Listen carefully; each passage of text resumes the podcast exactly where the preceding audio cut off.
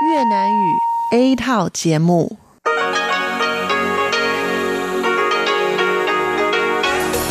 Đây là Đài Phát thanh Quốc tế Đài Loan RTI.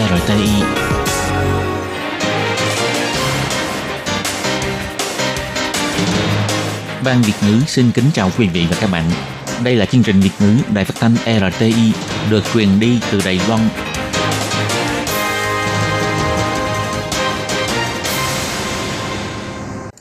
Khi Nhi xin chào các bạn. Xin mời các bạn đón nghe chương trình của Đài Tiếng Nói RTI phát sóng từ Đài Loan. Hôm nay là thứ Tư, ngày 6 tháng 3 năm 2019, tức nhằm ngày 23 tháng 1 năm Kỷ Hợi. Chương trình của ngày hôm nay gồm các nội dung chính như sau. Tin tức thời sự Đài Loan, chuyên đề tiếng Hoa cho mỗi ngày, cẩm nang sức khỏe và cuối cùng là chương trình ống kính rộng. Sau đây xin mời các bạn đón nghe phần tin tức thời sự Đài Loan với các nội dung chính như sau. Đài Loan bảo vệ nhân quyền sức khỏe, tiếp tục đấu tranh để được tham gia hội nghị Tổ chức Y tế Thế giới. Kết quả tranh chấp thực hiện hợp đồng, nhà máy điện hạt nhân số 4 bị phán quyết phải bồi thường 158 triệu USD cho hãng GE của Mỹ. Bộ trưởng Bộ Kinh tế nhấn mạnh, năm 2025 tiền điện sẽ tăng 30%. Là việc chưa chắc chắn. Ủy ban Nông nghiệp muốn có thêm 1 đến 2 năm để quan sát việc vận hành Công ty Phát triển Nông nghiệp Đài Loan. Ủy ban Nông nghiệp muốn có thêm 1 đến 2 năm để quan sát việc vận hành Công ty Phát triển Nông nghiệp Đài Loan. Tượng đồng tại Bảo tàng kỷ niệm Tưởng Giới Thạch có tháo bỏ hay không phải xét trên luật di sản văn hóa và điều lệ xúc tiến chuyển đổi. Hơn 7.000 vụ quảng cáo lừa người tiêu dùng với hiệu quả thần kỳ. Sau đây xin mời các bạn đón nghe phần nội dung chi tiết của bản tin. Đài Loan không thể có mặt trong hội nghị chọn chủng vaccine cúm mùa ở Bắc Bán Cầu do Tổ chức Y tế Thế giới tổ chức tại Bắc Kinh gần đây.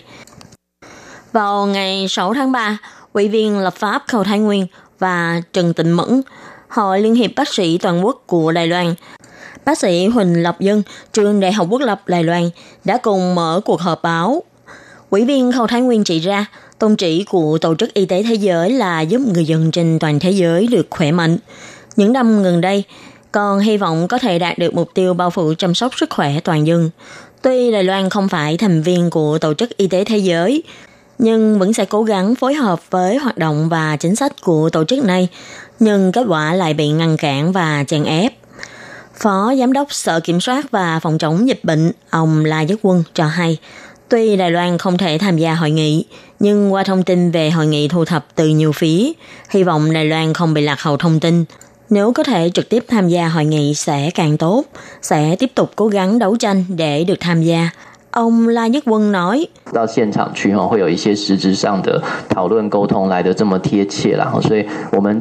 có một số thảo luận thực tế tại hiện trường, nên nếu sau này, bất kể là hội nghị Nam Bán Cầu hay Bắc Bán Cầu, chúng tôi vẫn sẽ tiếp tục đấu tranh để có thể cử chuyên gia đến hiện trường tham gia. Chủ tịch Hội Liên hiệp Bác sĩ Toàn quốc của Đài Loan, ông Chu Khánh Minh chỉ ra, tỷ lệ tiêm chủng vaccine ngừa cúm mùa của Đài Loan khá cao, đạt 25%, cùng với 4.028 cơ sở y tế chỉ định đã cùng tích cực trong công tác này. Đây chính là minh chứng tốt nhất cho sự nỗ lực của Đài Loan trong phòng ngừa dịch cúm. Nhưng Đài Loan lại không thể tham gia hội nghị chọn chủng vaccine lần này. Việc này đã ảnh hưởng trầm trọng đến nhân quyền về sức khỏe của người dân Đài Loan. Ông kêu gọi Tổ chức Y tế Thế giới nhất định phải để Đài Loan tham gia vào Đại hội đồng Y tế Thế giới WHA vào tháng 5 năm nay. Đừng để Đài Loan trở thành lỗ hổng lớn trong công tác phòng chống dịch bệnh thế giới. Sau sự kiện nhà máy điện hạt nhân số 4 bị niêm phong, kết quả đàm phán về tranh chấp thực hiện hợp đồng giữa Công ty Điện lực Đài Loan và Công ty GE của Mỹ đã thất bại. Công ty GE đề xuất trọng tài với Phòng Thương mại Quốc tế. Sau 3 năm xét xử, đã phán quyết Công ty Điện lực Đài Loan phải thanh toán 158 triệu USD cho GE. Bộ trưởng Bộ Kinh tế Thẩm Vinh Tân cũng đề cập, nhà máy điện hạt nhân số 4 đã được cựu Thủ tướng Giang Nghi tuyên bố niêm phong từ thời cựu Tổng thống Mã Anh Cửu, sẽ tôn trọng quyết định của các vị lãnh đạo. Còn phía Điện lực Đài Loan, cũng đã phải trả giá, đúng sai, hãy để xã hội phán xét. Ngày 5 tháng 3, Công ty Điện lực Đài Loan bày tỏ về tranh chấp trong thực hiện hợp đồng với công ty GE của Mỹ. Sau 3 năm trọng tài quốc tế, Điện lực Đài Loan nếu chấp nhận kết quả trọng tài, chậm nhất sẽ thanh toán 158 triệu USD trước tháng 6.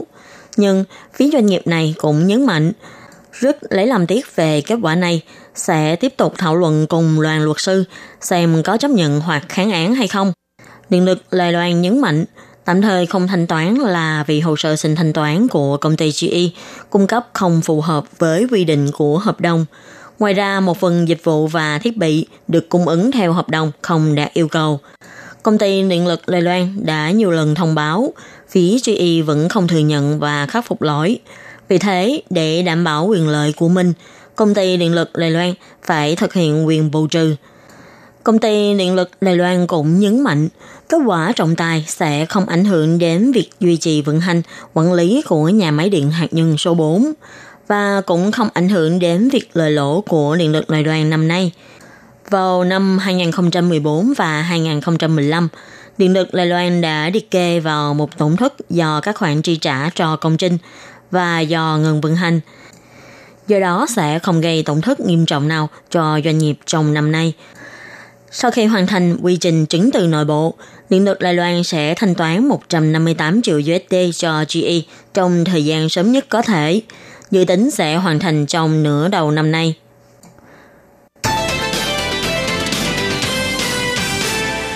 Bộ Kinh tế dự đoán đến năm 2025, giá điện sẽ tăng 30%.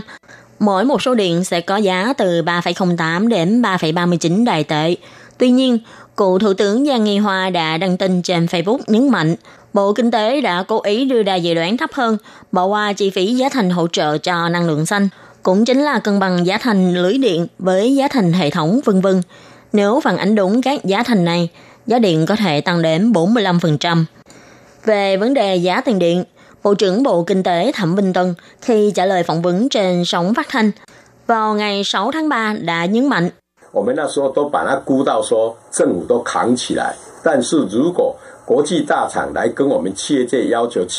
dự đoán này dựa trên tình hình chính phủ sẽ gánh hết trách nhiệm vào mình.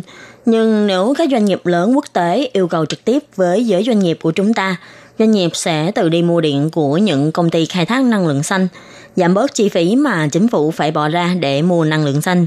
Cho nên việc tiền điện tăng giá 30% vào năm 2025 chưa chắc sẽ xảy ra. Ông Thẩm Vinh Tân nhấn mạnh, nếu giá tiền điện tăng 30% vào năm 2025, cũng không phải tăng liền một lúc mà sẽ tăng dần theo từng năm, để không ảnh hưởng đến dân sinh. Đường điện cơ bản sử dụng dưới 330 số sẽ không tăng giá, chiếm khoảng 75% lượng điện nhân sinh. Ngày 6 tháng 3, khi Ủy ban Giáo dục và Văn hóa Viện Lập pháp mời Bộ trưởng Bộ Văn hóa bà Trịnh Nề Quân trình bày báo cáo thực hiện chính sách, một lần nữa vấn đề chuyển đổi chính nghĩa của Bảo tàng Kỷ niệm Tưởng Giới Thạch lại trở thành tiêu điểm bị các ủy viên lập pháp chất vấn. Cục trưởng Cục Di sản Văn hóa ông Thiệu Quốc Long chỉ ra, bảo tàng này vốn là di tích quốc gia, tượng đồng chỉ là trang thiết bị trong đó. Nếu trong tương lai có dự án đề xuất trùng tu, tái sử dụng bảo tàng kỷ niệm Tưởng Giới Thạch, thì cần phải trình lên để xem xét phê chuẩn. Nhưng cũng phải xem có phù hợp với quy định của điều lệ xúc tiến chuyển đổi chính nghĩa hay không cần mới có thể quyết định được. Ông Thầy Quốc Long nói, khi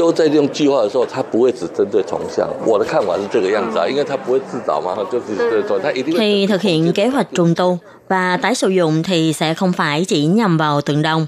Quan điểm của tôi là như thế, vì để tránh rắc rối, người ta sẽ xem xét thay đổi toàn bộ không gian. Nếu thay đổi không gian, thì trong tương lai, có thể quá trình thủ tục sẽ phải theo quy định của luật di sản văn hóa, nhưng vẫn phải xem xét cả điều lệ xúc tiến chuyển đổi để quyết định. Bà Trịnh Nề Quân nói, bảo tàng kỷ niệm Tưởng Giới Thạch tồn tại trong xã hội dân chủ Đài Loan bây giờ, quả thực sẽ gây chia cách xã hội, và bảo tàng này cũng sẽ trở thành tiêu điểm xung đột xã hội. Cho nên mục đích của chuyển đổi chính nghĩa chính là để hy vọng có thể đi đến sự hòa giải xã hội. Đây cũng là sự thống nhất quan điểm về nhân quyền và giá trị. Thực ra điểm xuất phát của việc này là muốn mọi người trong xã hội cùng nhìn nhận lịch sử trong quá khứ. Bà tin rằng trong quá trình này, xã hội Đài Loan mới có thể dừng xóa bỏ sự bất đồng, xóa bỏ thù hận. Công ty hữu hạn cổ phần phát triển nông nghiệp quốc tế Đài Loan, gọi tắt là Công ty Phát triển Nông nghiệp Đài Loan, được thành lập vào cuối năm 2016. Khi đó, Ủy ban Nông nghiệp hy vọng Công ty hữu hạn cổ phần phát triển nông nghiệp quốc tế Đài Loan sẽ được doanh nghiệp quốc doanh công ty phân bón Đài Loan góp vốn, cộng thêm kinh nghiệm và sức mạnh của các bên, hy vọng hỗ trợ công ty này điều chỉnh lại chuỗi cung ứng sản phẩm, thiết lập kênh xuất khẩu nông sản phẩm của Đài Loan. Trong vòng hơn 2 năm kể từ khi thành lập đến nay, dù đã được hỗ trợ rất tích cực để mở rộng kênh tiêu thụ sản phẩm, nhưng Công ty Phát triển Nông nghiệp Đài Loan thua lỗ rất nhiều. Chủ tịch Hội đồng Quản trị Công ty Phân bón Đài Loan, ông Khang Tĩnh Hồng, khi trả lời chất vấn tại Viện Lập pháp ngày 6 tháng 3 đã chỉ ra, căn cứ theo số tiền lạ đổ của Công ty Phát triển Nông nghiệp Đài Loan tổng kết vào cuối năm 2018, đã đạt con số trên 45 triệu Đài tệ. Ủy viên Tăng Minh Tông và Khổng Văn Cát của Quốc dân đảng khi chất vấn cũng chỉ ra, cổ đông của doanh nghiệp này toàn bộ đều là nhà đầu tư của các doanh nghiệp quốc doanh Đài Loan. Nhưng Ủy ban Nông nghiệp đã thiết kế công ty này thành một công ty tư nhân bình thường để Công ty Phát triển Nông nghiệp có thể trốn tránh sự giám sát của Viện Lập pháp. Các ủy viên lập pháp yêu cầu Ủy ban Nông nghiệp phải tự kiểm điểm về sự tồn tại của doanh nghiệp này. Về việc này, Phó chủ nhiệm Ủy ban Nông nghiệp Trần Thiêm Thọ nói,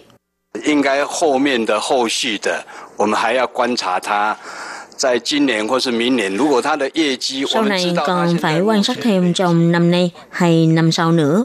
Chúng tôi biết được sản lượng xuất khẩu được trong năm nay tích lũy kế đạt 1.188 tấn. Cần phải quan sát thêm năm nay hay năm sau nữa. Vì doanh nghiệp nào cũng sẽ có tình trạng như vậy, không thể có lời ngay được. Ông Trần Thiêm Thọ bày tỏ, Công ty Phát triển Nông nghiệp Đài Loan có vai trò quan trọng trong việc tổng hợp chuỗi ngành xuất khẩu trái cây Đài Loan, khai thác sản phẩm và thị trường mới, như đã thành công đưa chuối ô long của Vân Lâm vào thị trường Nhật Bản. Vào chiều 6 tháng 3, cũng sẽ ký kết ý định thư hợp tác mua chuối ô long với công ty Funaso, Nhật Bản. Nghiên cứu lâm sàng chứng minh, thường xuyên sử dụng có thể làm giảm nhẹ tới trên 70% của 20 triệu chứng thời kỳ mãn kinh. Hiệu quả đáng kinh ngạc như vậy, người tiêu dùng không mua cũng khó. Năm 2018, Sở Quản lý Thực phẩm và Dược phẩm khi kiểm soát nội dung quảng cáo trên các trang thông tin điện tử đã phát hiện 1.142 vụ quảng cáo trái phép, và top 3 doanh nghiệp thường xuyên vi phạm trong quảng cáo chính là Sáp Ông Xanh Đài Loan, Femeral DT56A và Thiên vương Bổ Tâm Hoàng của Truy An Thắng. Tổ trưởng Hứa Triều Khải của Sở Quản lý Thực phẩm và Dược phẩm nói, chúng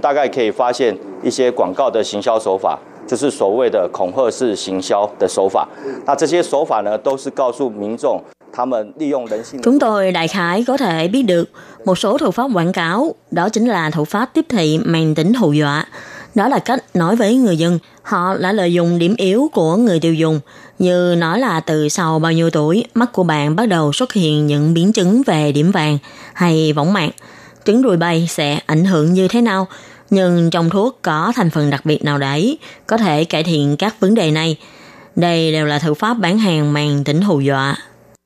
Theo thống kê về quảng cáo vi phạm quy định, trong đó nhiều nhất là quảng cáo trên mạng Internet, tiếp đó là trên đài phát thanh và TV. Còn nếu phân loại theo sản phẩm, thì chủ yếu là thực phẩm, mỹ phẩm và dược phẩm. Chủ yếu là tuyên truyền sản phẩm có tác dụng giúp làm đẹp da, giảm cân, v.v. Trưởng phòng Huỳnh Kiến Long, Sở Quản lý Thực phẩm và Dược phẩm nói, với những lời quảng cáo thổi phồng, thậm chí là trị dứt được bệnh, thì về việc này, ông nghĩ người dân nên thận trọng. Các bạn thân mến, bản tin thời sự Đài Loan của ngày hôm nay do Khiết Nhi biên tập và thực hiện đến đây là kết thúc. Cảm ơn sự chú ý lắng nghe của quý vị và các bạn. Xin hẹn gặp lại các bạn trong các chương trình kỳ sau. Xin mời các bạn đón nghe tiếp các chương trình tiếp theo của ngày hôm nay. Thân ái chào tạm biệt các bạn.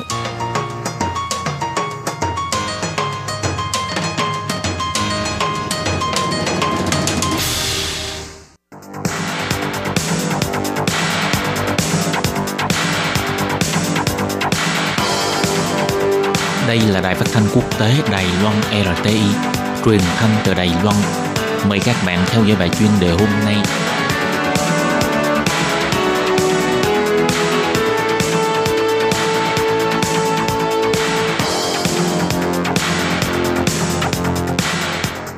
Hello, tôi Kim xin kính chào các bạn. Hoan nghênh các bạn đã đến với bài chuyên đề ngày hôm nay. Các bạn thân mến, trong 5 phút bài chuyên đề hôm nay, tôi Kim sẽ giới thiệu với các bạn đề tài bấm huyệt để trị táo bón, một căn bệnh của thời đại mà nhiều người mắc phải. Và sau đây, tôi Kim xin mời các bạn cùng đón nghe nội dung chính của chương mục bài chuyên đề ngày hôm nay nhé.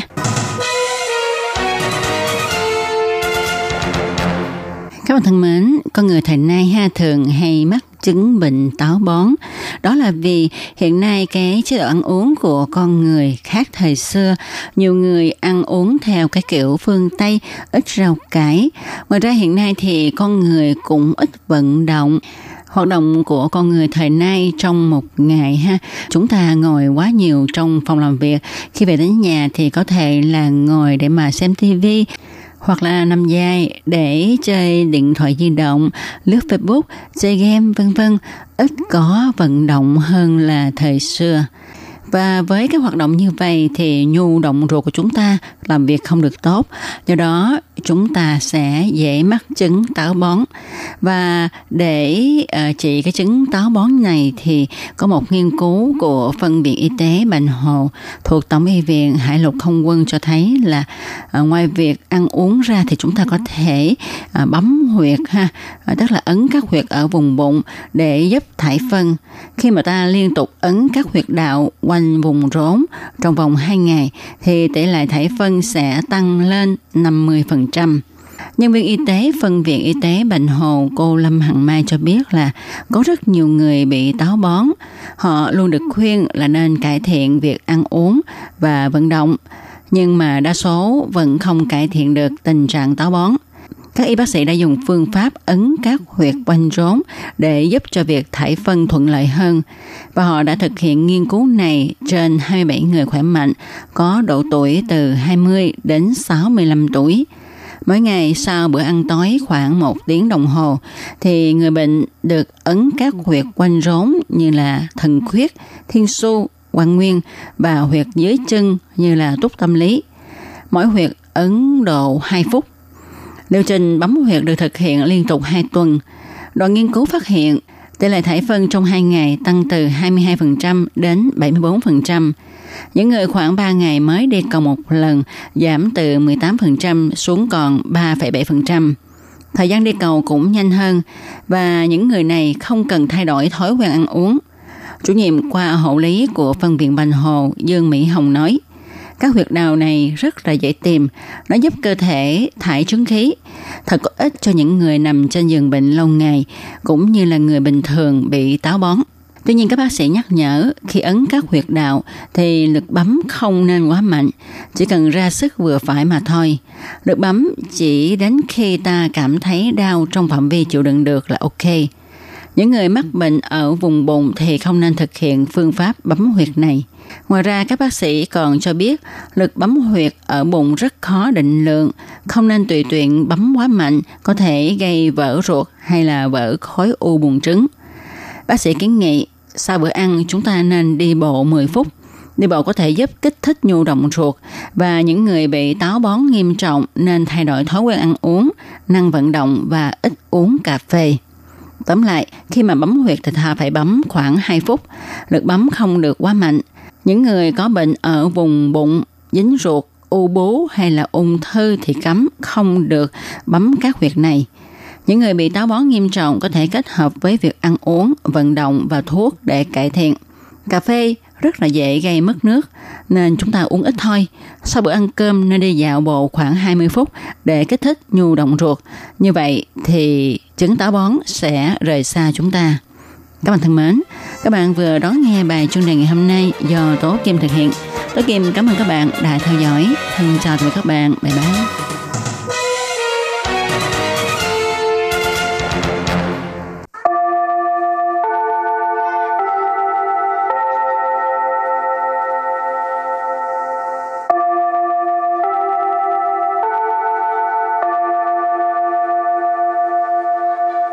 xin mời quý vị và các bạn đến với chuyên mục Tiếng Hoa trong mỗi ngày do Lệ Phương và Thúy Anh cùng thực hiện.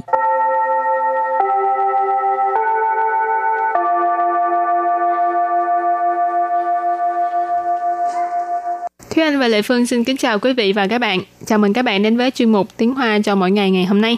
Thúy Anh có thích đọc sách không? Khá là thích đọc sách luôn. Thúy Anh thường xuyên đi mượn sách ở thư viện về để đọc. Sách giáo khoa hay là tiểu thuyết? Khi mà còn nhỏ thì đọc sách giáo khoa. Còn nhỏ. Bây giờ so với tuổi của RTI thì công nhận là còn nhỏ, nhưng mà cũng đã lớn hơn so với rất là nhiều bạn trẻ. Thì tới bây giờ vẫn thích đọc sách, nhưng mà ngoài sách giáo khoa ra thì đã biết cách để mà đọc, để mà tìm những cái loại sách khác hơn. Hồi xưa thì chỉ đọc truyện tranh thôi, nhưng mà bây giờ đã biết đọc thêm tiểu thuyết. Và một cái phương pháp học ngoại ngữ của Thúy Anh đó là đọc sách và đọc tiểu thuyết bằng tiếng Anh. Mà Lê Phương công nhận đọc sách nó giúp ích cho mình rất nhiều về cái từ ngữ, nó sẽ thấm sâu vào lúc nào mình không biết, cho đến tự nhiên có một ngày nào đó mình dùng tới, tự nhiên nó buột miệng ra một cái là nói được liền ha. Cho nên cái này là một cái thói quen rất là tốt. Rồi thì hôm nay mình học hai câu có liên quan tới việc đọc sách. Duyệt tủ. Câu thứ nhất, bố mẹ nên rèn luyện thói quen đọc sách cho con ngay từ khi còn nhỏ.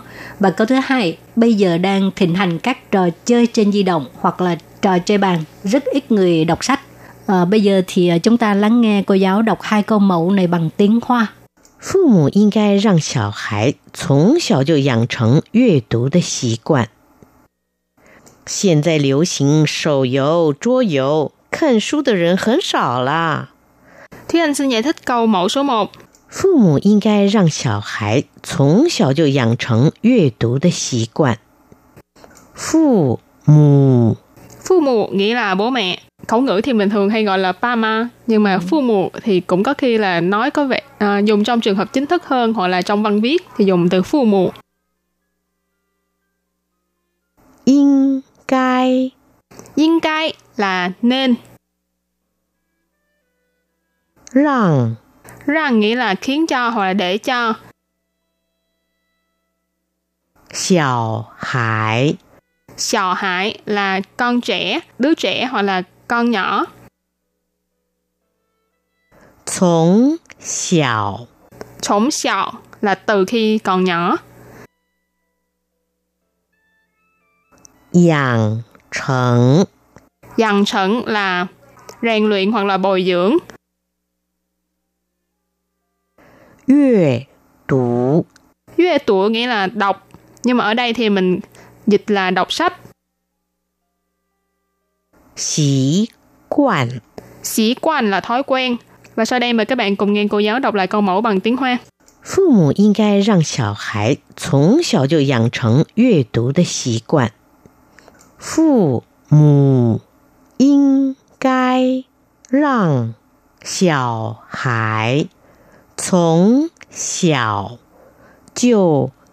养成阅读习惯. Câu này có nghĩa là bố mẹ nên rèn luyện thói quen đọc sách cho con ngay từ khi còn nhỏ. Và câu thứ hai, bây giờ đang thịnh hành các trò chơi trên di động hoặc là trò chơi bàn, rất ít người đọc sách. Hiện tại lưu hành sổ yếu, trò yếu, xem sách de ren hen shao la. Và sau đây thì xin giải thích câu 2. Hiện tại có nghĩa là bây giờ. Liễu xỉn tức là thịnh hành ha, phổ biến. Sầu dấu tức là sầu chi dấu xì. Sầu chi có nghĩa là di động, dấu xì có nghĩa là trò chơi, nên sầu dấu tức là trò chơi trên di động. Chúa có nghĩa là chúa tử, tức là cái bàn. Dấu ở đây là dấu xì, trò chơi, cho nên chúa dỗ tức là trò chơi trên bàn, trò chơi bàn. Khán su có nghĩa là đọc sách. Khán su de ren, người đọc sách.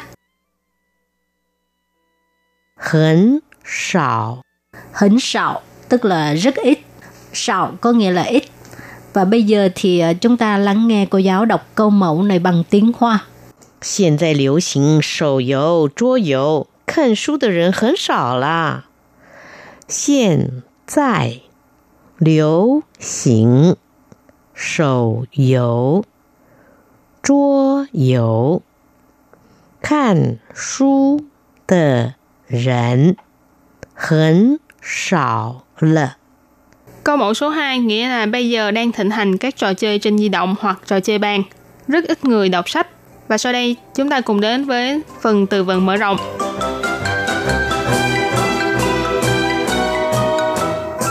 Xiao số. Xiao số. Xiao số nghĩa là tiểu thuyết. Huì bẩn. Huì bẩn. Hội bẩn tức là sách tranh, sách ảnh. Hội có nghĩa là vẽ, còn bẩn tức là sách.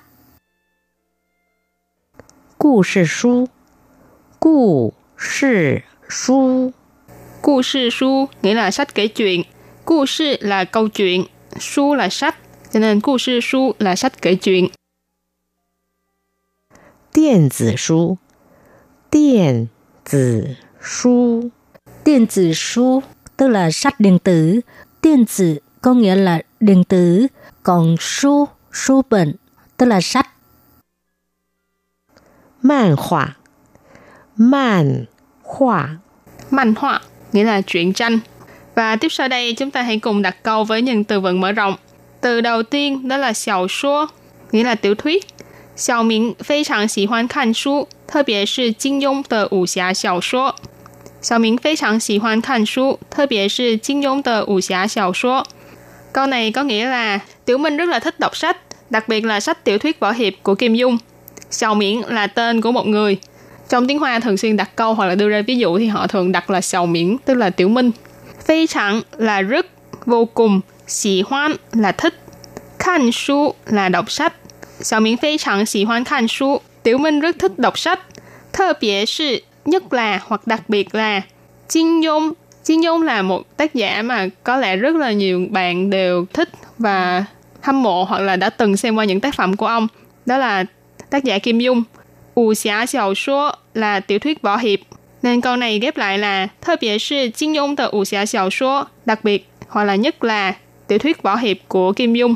Bây giờ mình đặt câu cho từ tiếp theo. Hội bẩn, sách tranh. 我昨天送给你的绘本是给3到6岁的儿童看的.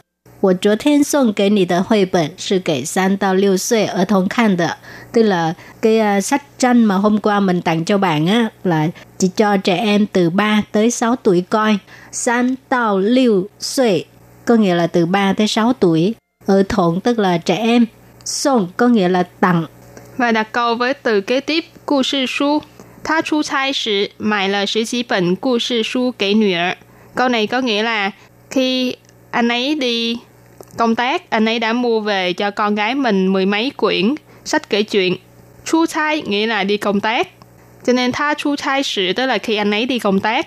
Mài lợ nghĩa là đã mua. Sử chỉ bệnh là mười mấy quyển. Cụ sư su sách kể chuyện. Kể nữ cho con gái. Rồi kế tiếp là điện tử su, sách điện tử ha. 我觉得电子书很方便又环保. 我觉得电子书很方便又环保. Có nghĩa là mình thấy sách điện tử rất là tiện và cũng rất là bảo vệ môi trường. Thì 我觉得 có nghĩa là thấy, cảm thấy ha. 方便 tức là tiện, còn hoàn bảo có nghĩa là bảo vệ môi trường. Và đặt câu với từ cuối cùng, man hoa là truyện tranh. Xiao Ming de phụ mẫu觉得看漫画会影响学习. Bố mẹ của Tiểu Minh nghĩ rằng đọc truyện tranh sẽ ảnh hưởng đến học tập. Rên quỷ nghĩa là nhận định hoặc là cho rằng. Kan man hoa là đọc truyện tranh. Diễn xiang là ảnh hưởng. Xuế sĩ là học tập. Hảo, và bài học hôm nay đến đây xin tạm chấm dứt. Cảm ơn các bạn đã đón nghe. Bye bye. Bye bye.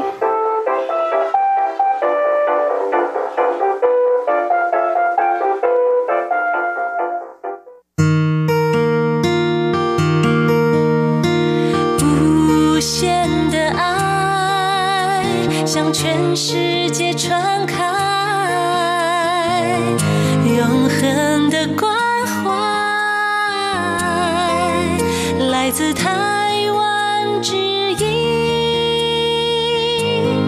RTI。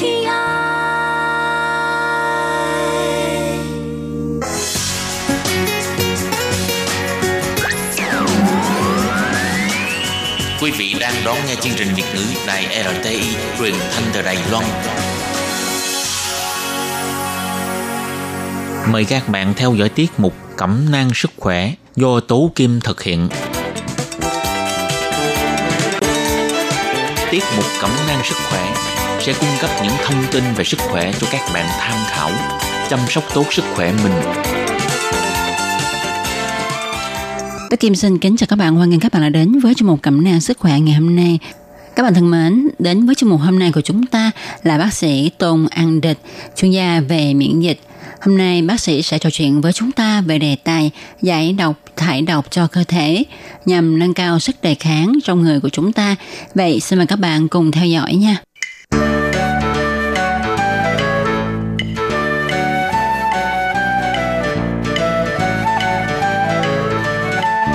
Các bạn thân mến, trong thời gian qua, chúng ta đã được nghe bác sĩ Tôn An Địch nói về vấn đề giải độc trong cơ thể, cũng như là cách thải độc ra ngoài cơ thể. Được biết, những cái cách giải độc, thải độc cho cơ thể rất là nhiều, như hàng ngày chúng ta phải tắm rửa. Vậy bạn có biết là việc tắm rửa cho cơ thể mà hàng ngày chúng ta vẫn thực hiện cũng có tác động đến sức khỏe của mình nữa? Có người cho rằng tắm rửa chỉ có công dụng làm sạch cơ thể. Có vậy thôi, chứ có gì khác đâu. Không đâu các bạn ơi, ảnh hưởng của việc tắm gội hàng ngày đối với sức khỏe khá nhiều đó. Chúng ta hãy nghe bác sĩ Tôn An Địch nói sau nha.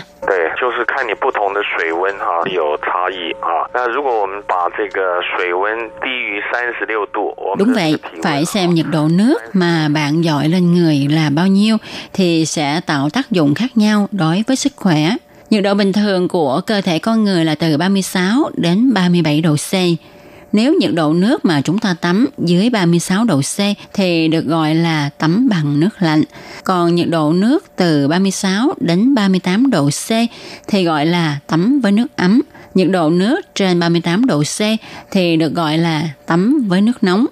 Khi bạn tắm với nước nóng, bạn có thấy là tim mình đập nhanh hơn hay không? Nước nóng sẽ làm cho thần kinh giao cảm của bạn hưng phấn, máu lưu thông mạnh, tim đập nhanh làm cho hô hấp của bạn tăng lên. Nước nóng kích thích mạnh lên thần kinh giao cảm. Cho nên nếu bạn là người đang trong tình trạng quá hưng phấn thì không nên tắm với nước quá nóng. Còn nếu bạn đang trong tình trạng ngược lại thì bạn nên tắm với nước nóng để làm cho tinh thần của bạn hưng phấn lên. Còn khi ta tắm với nước ấm thì do nước ấm tác động lên da tương đối nhẹ nhàng, chậm hơn là nước nóng. Tác động lên tim cũng tương đối nhẹ và có tác động hưng phấn đối với thần kinh phó giao cảm. Nó có tác dụng trấn an và dễ đi vào giấc ngủ.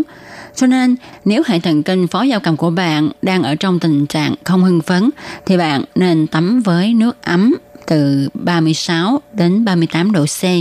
Thần kinh giao cảm và phó giao cảm là hệ thần kinh điều chỉnh phần khoang bụng, cho nên ta chọn tắm bằng nước nóng hay nước lạnh tùy theo tình trạng của hệ thần kinh giao cảm và phó giao cảm. Tôi cũng xin nói về việc tắm bằng nước lạnh. Nước lạnh ở đây là nước có nhiệt độ dưới 25 độ C. Vào thời điểm mùa hè, tức thời tiết nóng nực, chúng ta có thể thử tắm bằng nước lạnh. Khi mới bắt đầu tiếp xúc với nước lạnh thì bạn sẽ cảm thấy lạnh. Da của bạn sẽ biến màu hơi trắng xanh do mạch máu co lại. Sau đó chỉ vài giây sau hay là 1-2 phút sau thì làn da của bạn sẽ hồng trở lại và nóng lên, có phải không? Thì trong quá trình làn da lạnh đi, đổi màu trắng xanh rồi trở lại màu hồng nhạt và nóng lên thì thật ra sự lưu thông của máu trong cơ thể không giảm đi. Khi mà bạn chạm vào nước lạnh, mạch máu của bạn sẽ co lại, máu sẽ dồn vào nội tạng. Sau khi đợi cơ thể thích ứng với độ lạnh rồi, thì máu từ từ chảy trở về lớp da của cơ thể. Lúc này thì máu sẽ tiện thể đưa những chất không tốt trong nội tạng ra bề mặt cơ thể để thải ra ngoài qua lỗ chân lông. Ngoài ra, sự lưu thông máu này còn có tác dụng massage sâu trong nội tạng, giảm nguy cơ mắc bệnh cảm, giảm chất độc tích lũy trong cơ thể, cho nên bạn nên thử tắm bằng nước lạnh. Và cách tắm này còn được gọi là mạch máu tập thể dục. Một người già 140 tuổi ở nước Liên Xô cũ cho biết, bí quyết để người này sống thọ như vậy là khi còn trẻ, tắm bằng nước lạnh. Nghe bác sĩ nói như vậy ha, thì tắm bằng nước lạnh tốt hơn là tắm với nước nóng. Nhưng vào mùa đông, do thời tiết lạnh nên hầu như ai cũng tắm với nước nóng, nhất là người già và trẻ em vì không chịu được cái lạnh như các da. Do đó chúng ta nên lợi dụng mùa hè nóng nực mà tắm nước lạnh. Bạn nên thử tắm nước lạnh vào mùa hè. Sau khi quen rồi thì bạn có thể kéo dài việc tắm bằng nước lạnh cho đến mùa thu, mùa xuân. Nếu thời tiết quá lạnh làm cho bạn không thể tắm với nước lạnh được thì bạn nên tắm với nước ấm. Các bạn nên tùy theo sức chịu đựng cái lạnh của mình mà chọn xem mình tắm với loại nước nào nha. Nhất là đối với những người lớn tuổi thì càng không nên tắm với nước có nhiệt độ quá nóng. Vì như đã nói khi nãy, khi ta tắm với nước nóng thì nó sẽ làm cho hệ thần kinh giao cảm hưng phấn. Mà nếu như người lớn vốn đã bị huyết áp cao thì sẽ làm cho huyết áp cao hơn. Người vốn có quả tim không hoạt động tốt cho lắm thì nếu tắm với nước nóng sẽ làm tăng thêm gánh nặng cho tim. Nó đã kích lên sức khỏe của bạn rất lớn. Với người lớn tuổi thì lớp dầu ở da vốn đã giảm đi, mà lớp dầu ở da này lại có tác dụng sát trùng. Nay ta lại tắm với nước nóng sẽ kết hợp với xà phòng tắm thì sẽ làm cho lớp dầu này càng ít đi hơn nữa, gây cảm giác ngứa, làm cho ta phải gãy, gây chảy xước da. Như vậy thì chúng ta nên tập tắm với nước lạnh từ khi còn trẻ. Chứ thôi để về già khó mà làm quen được với việc tắm bằng nước lạnh. Vì như vậy rất là uổng phí, vì tắm bằng nước lạnh là một cách dưỡng sinh rất tốt cho cơ thể. Ngoài ra có nhiều người đi tắm nước nóng rồi tắm nước lạnh mà ở Đài Loan gọi là xì san huynh nòn để đạt đến tác dụng giải độc cho cơ thể. Nhưng không phải ai ai cũng có thể tắm với phương pháp này, phải tùy theo tình trạng của cơ thể mới được, bác sĩ Tôn An Địch cho biết.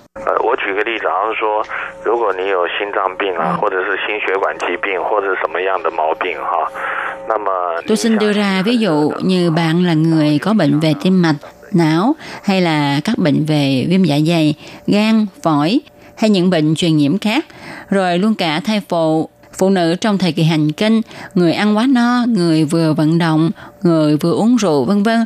Nếu như bạn tắm với nước quá nóng rồi đột nhiên lại tắm với nước quá lạnh, cứ giao hoán như vậy thì nó sẽ đả kích đến sự trao đổi chất trong cơ thể rất lớn, cho nên có người chịu không nổi, có thể gây nguy hiểm cho bản thân. Do đó tôi nhấn mạnh là chúng ta phải xem xét tình trạng sức khỏe của mình, lượng sức mình xem có chịu đựng nổi sự thay đổi nhiệt độ đột ngột như vậy không. Thưa bác sĩ, như những người vừa ăn no hay là người vừa vận động ra nhiều mồ hôi, người của họ lúc này nóng nực thì họ muốn tắm nước lạnh để tạo cảm giác dễ chịu cho cơ thể. Vậy mà bác sĩ cho là không tốt, lý do là như thế nào thưa bác sĩ?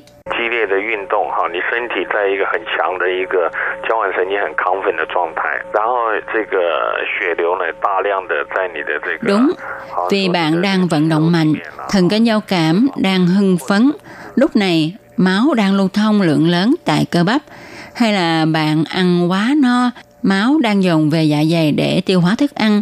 Lúc này, bạn dội nước lạnh lên người sẽ làm cho thần kinh phó giao cảm hưng phấn.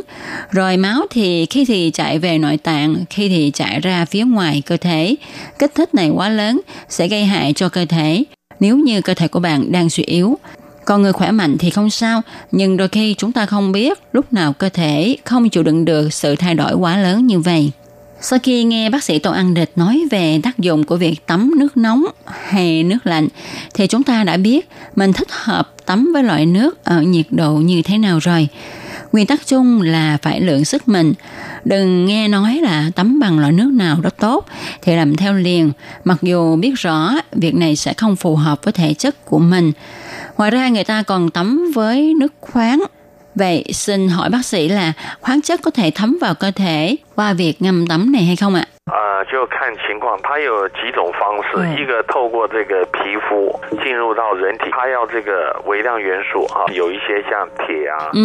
Phải theo từng trường hợp và phương pháp. Thứ nhất là thông qua da để thấm vào cơ thể như các nguyên tố vi lượng, sắt, đồng, magan, iốt. Nhưng có nhiều khoáng chất không thể thực hiện thẩm thấu vào cơ thể qua da mà tạo nên một lớp màng trên da. Cũng có một số khoáng chất có thể thâm nhập vào cơ thể và việc hít thở khi nó bốc hơi. Khi ngâm nước khoáng ngập đến ngực, tức là cả cơ thể đều được ngâm trong nước khoáng, thì sẽ có tác dụng khác nhau do tịnh áp của nước ở mỗi một độ sâu khác nhau. Áp lực của nước có thể thu nhỏ cơ bắp lại một cách nhẹ nhàng.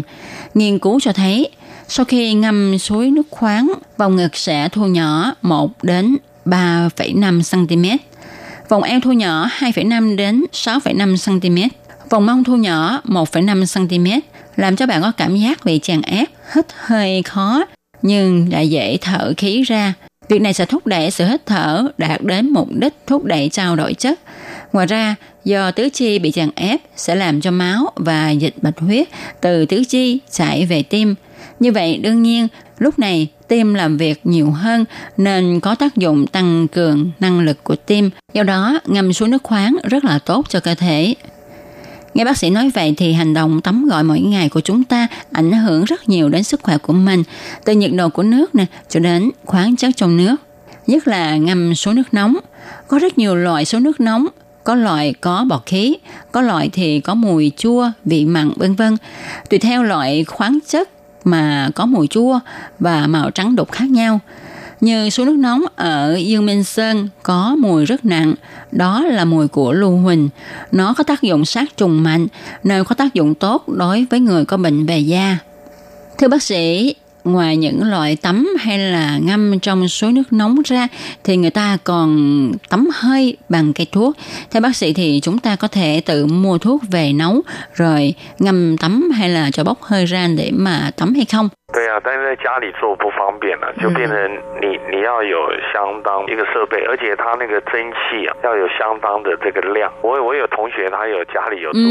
Tuy nhiên ở nhà chúng ta thực hiện việc này không dễ dàng vì phải trang bị đầy đủ thiết bị. Hấp hơi phải có đủ lượng hơi bốc lên mới có tác dụng. Tôi có một người bạn học lắp đặt thiết bị này ở nhà nhưng cuối cùng rất ít khi sử dụng vì mỗi lần muốn sử dụng phải tốn rất nhiều công sức và giá thành khá đắt. Muốn tắm hơi phải chuẩn bị cả buổi. Tôi cũng xin giới thiệu một cách đơn giản tắm hơi này như sau. Ta cho một số vị thuốc bắc vào rồi đun cho hơi nước bốc lên sao cho đạt đến độ nóng, độ ẩm cần thiết tùy theo nhu cầu của mình. Chẳng hạn như loại tắm hơi ôn nhiệt, loại này có nhiệt độ từ 40 đến 50 độ C, độ ẩm cao nhất đôi khi đạt đến 100%. Khi ta vào phòng tắm hơi loại này thì cảm thấy nóng ấm, ẩm ướt, làm cho ta cảm thấy thiếu dưỡng khí, khiến cho huyết áp tăng, mạch đập nhanh, tim đập nhanh, máu lưu thông nhanh, mạch máu giãn ra, làm cho huyết áp tăng, khi thì tăng cao, khi thì hạ xuống. Sau khi tắm loại tắm hơi này khoảng nửa tiếng đến một tiếng thì huyết áp sẽ trở lại bình thường. Khi tắm hơi loại này sẽ làm cho sự trao đổi chất tăng nhanh, làm cho lượng đường trong máu hạ xuống.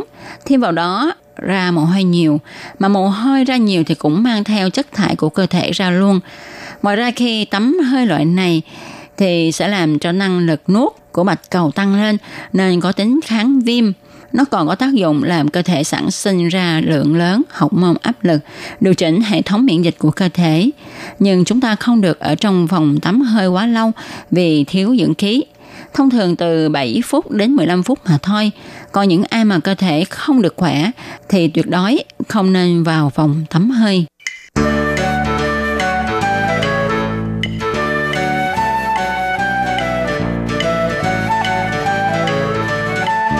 Các bạn thân mến, chúng ta vừa nghe bác sĩ Tô Anh Địch giới thiệu về cách dưỡng sinh qua việc tắm rửa, cũng như là các phương pháp tắm với loại nước nào thì ảnh hưởng đến sức khỏe ra sao. Bài nói chuyện hôm nay với bác sĩ Tô Anh Địch thật là thú vị phải không các bạn? Tin chắc rằng sau khi nghe bác sĩ Tô Anh Địch trình bày thì các bạn đã biết cách dưỡng sinh cho mình qua việc tắm rửa. Tôi Kim xin cảm ơn bác sĩ Tôn An Địch đã đến với chương mục chia sẻ những kiến thức quý báu của bác sĩ cho thính giả của chúng tôi. Và chương mục hôm nay cũng xin được tạm dừng đến đây. Tôi Kim cảm ơn các bạn đã chú ý theo dõi. Thân chào tạm biệt các bạn. Bye bye.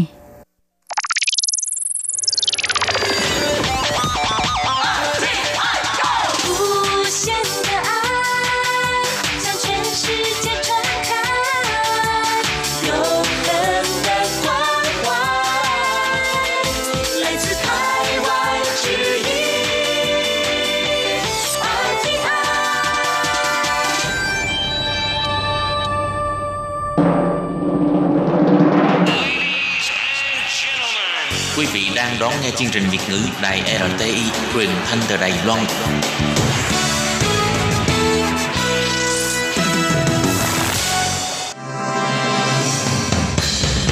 Hoan nghênh quý vị và các bạn đến với chuyên mục Ống Kính Rộng, giới thiệu những thông tin Đài Loan liên quan tới ngoại giao, giáo dục, nông nghiệp, khoa học công nghệ, xã hội, vân vân, do Hải Ly thực hiện.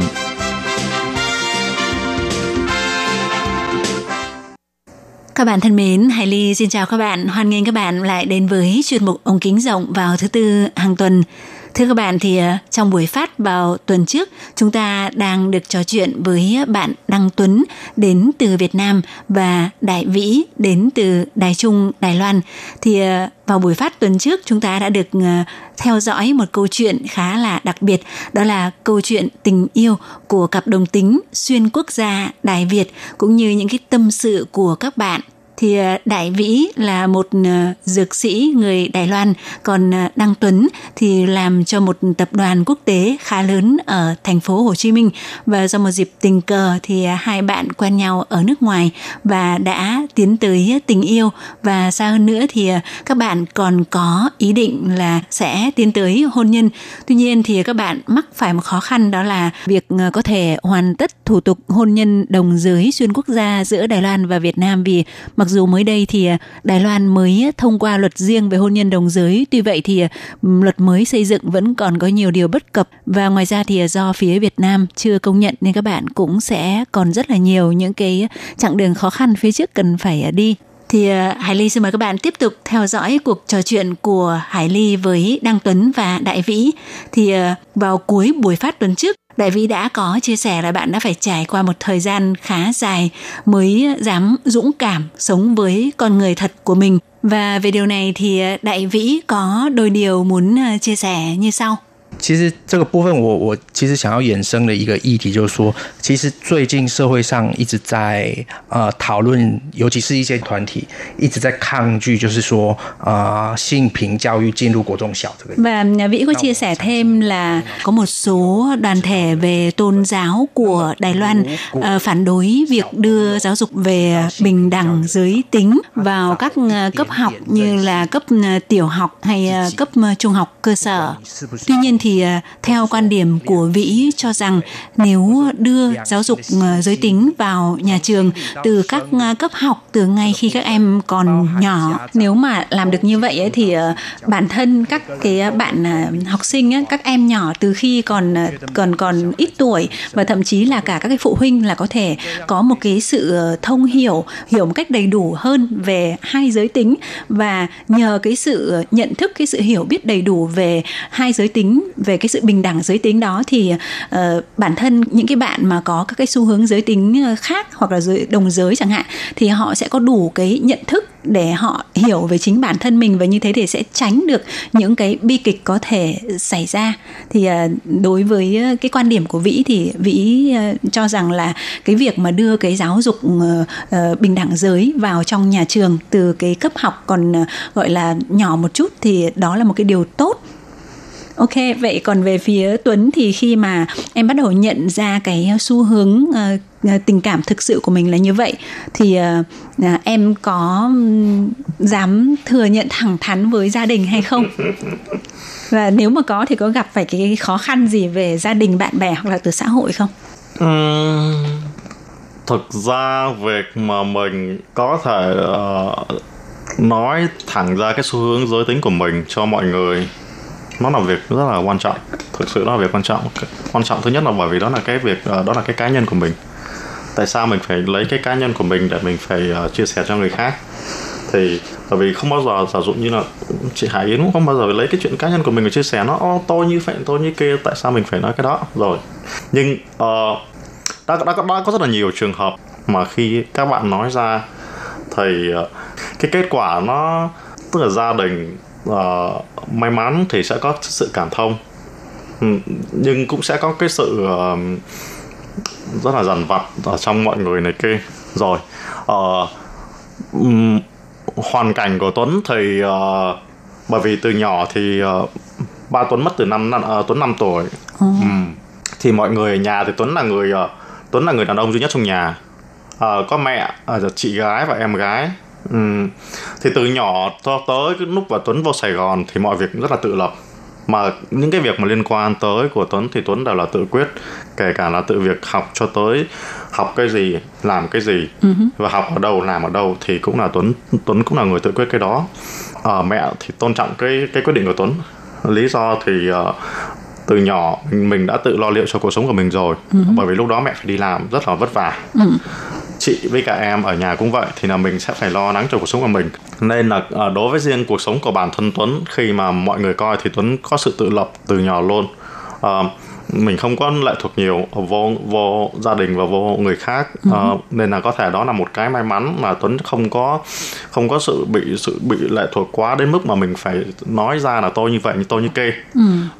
Và mọi người có sự tôn trọng nhất định đối với cả cái quyết định của mình. Đối với những người mà thân thiết nhất với Tuấn thì Tuấn nghĩ là mọi người đều có cái sự thấu hiểu nhất định. Bởi vì trước giờ Tuấn không có như vậy, là Tuấn không có những 10 người bạn gái. Ok, hồi cấp 3 giống như lúc đầu Tuấn có chia sẻ này kia là mình chưa có sự nhận thức này kia giới tính, thì có sẽ các bạn mà nữ này thích, bạn kia thích. Nhưng lúc đó mình không có một cái mối quan hệ nào nó là mối quan hệ thực sự hết.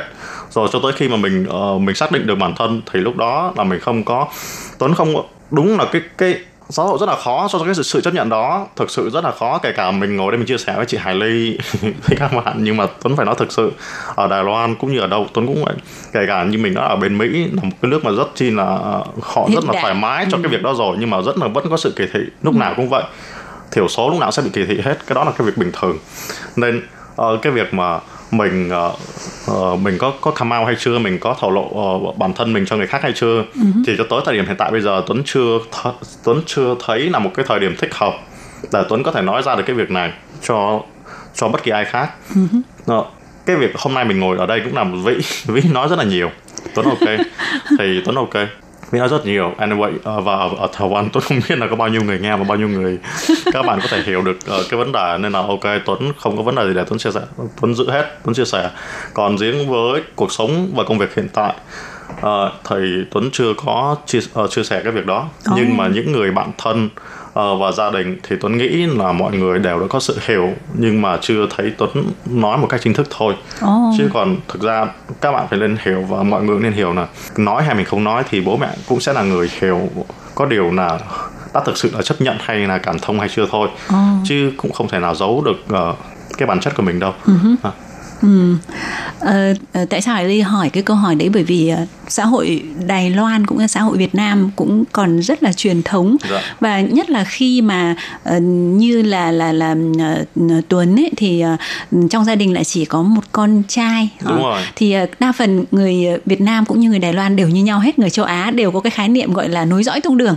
Thì trong cái quá trình đấy thì khi mà đến một cái độ tuổi nào đấy gọi là độ tuổi cặp kè thì bố mẹ sẽ quan tâm là có bạn gái chưa, rồi bao giờ cưới. Cái đề tài đấy sẽ là đề tài muôn thuở luôn. Nên là nếu như mà bạn đến một cái thời điểm nào đó lẽ ra bạn phải làm điều đấy nhưng mà bạn chưa có, thì ví dụ như là rất nhiều bố mẹ gia đình sẽ thắc mắc và sẽ hỏi. Thì Hải Ly, ý của Hải Ly nói là mình đã biểu lộ với mọi người chưa, khi mà mình sẽ gặp phải những cái trường hợp bị hỏi như thế thì đôi khi nó sẽ làm mình cảm thấy rất là phiền, bởi vì là cứ hỏi mãi một vấn đề thực ra mình không cần phải nói, nhưng mà vì những cái câu hỏi đấy có thể là mình sẽ phải thổ lộ. Chứ còn thực ra cái này thì Hải Ly nghĩ rằng cái này giống như là Tuấn nói ấy, tức là mình không có ai bắt mình phải làm như thế nào hay phải tuyên bố hay phải gì cả, có nghĩa là miễn là mình sống cái cuộc đời, cái cuộc sống của mình thôi, đúng không? Hỏi nhiều lắm chị. Chị hiểu ở Việt Nam với một cái độ tuổi này, khi mà mình lớn và nhất là giống như là mình đã có công ăn việc làm ổn định, mình có nhà cửa, mình có cuộc sống của mình sẵn sàng để có sự ổn định rồi, thì cái sự hỏi đó nó tới từ không phải chỉ ba mẹ, cô dì chú bác, hàng xóm, ông bà này kia, nội ngoại. Rồi câu trả lời hay trả lời nhất của Tuấn là trả lời thế nào? Câu trả lời mà em hay trả lời nhất thì thông thường là em đã không trả lời. Bởi vì thực ra một cái câu trả lời mà nó chưa có rõ ràng thì thôi mình không trả lời nữa, thì ok, mẹ hỏi thì mẹ cứ từ. Còn đối với cả ngoài mẹ mà bất kỳ ai hỏi thì nếu mà người thân thiết họ hàng thì mình lại yên chơi qua thôi, mình cười, mình nói gì hết, cười trừ thôi. Còn okay. Nếu mà một người mà thực sự nó chỉ là một quan hệ xã hội này kia hỏi thì mình đó là vấn đề cá nhân và đừng hỏi cái cá nhân của mình, vậy thôi.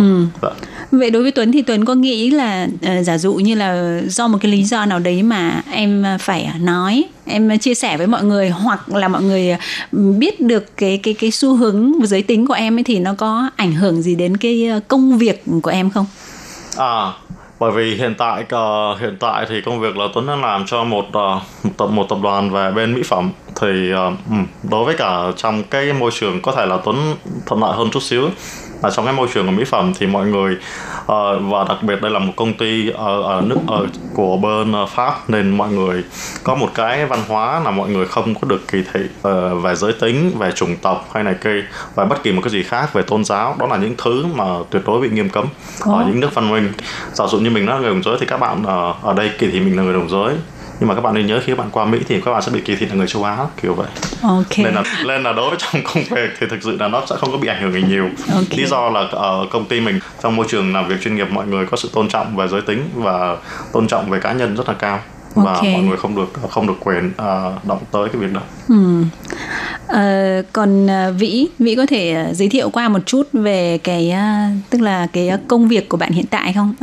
Tao ở cái đại概介绍一下有关你现在的工作吗？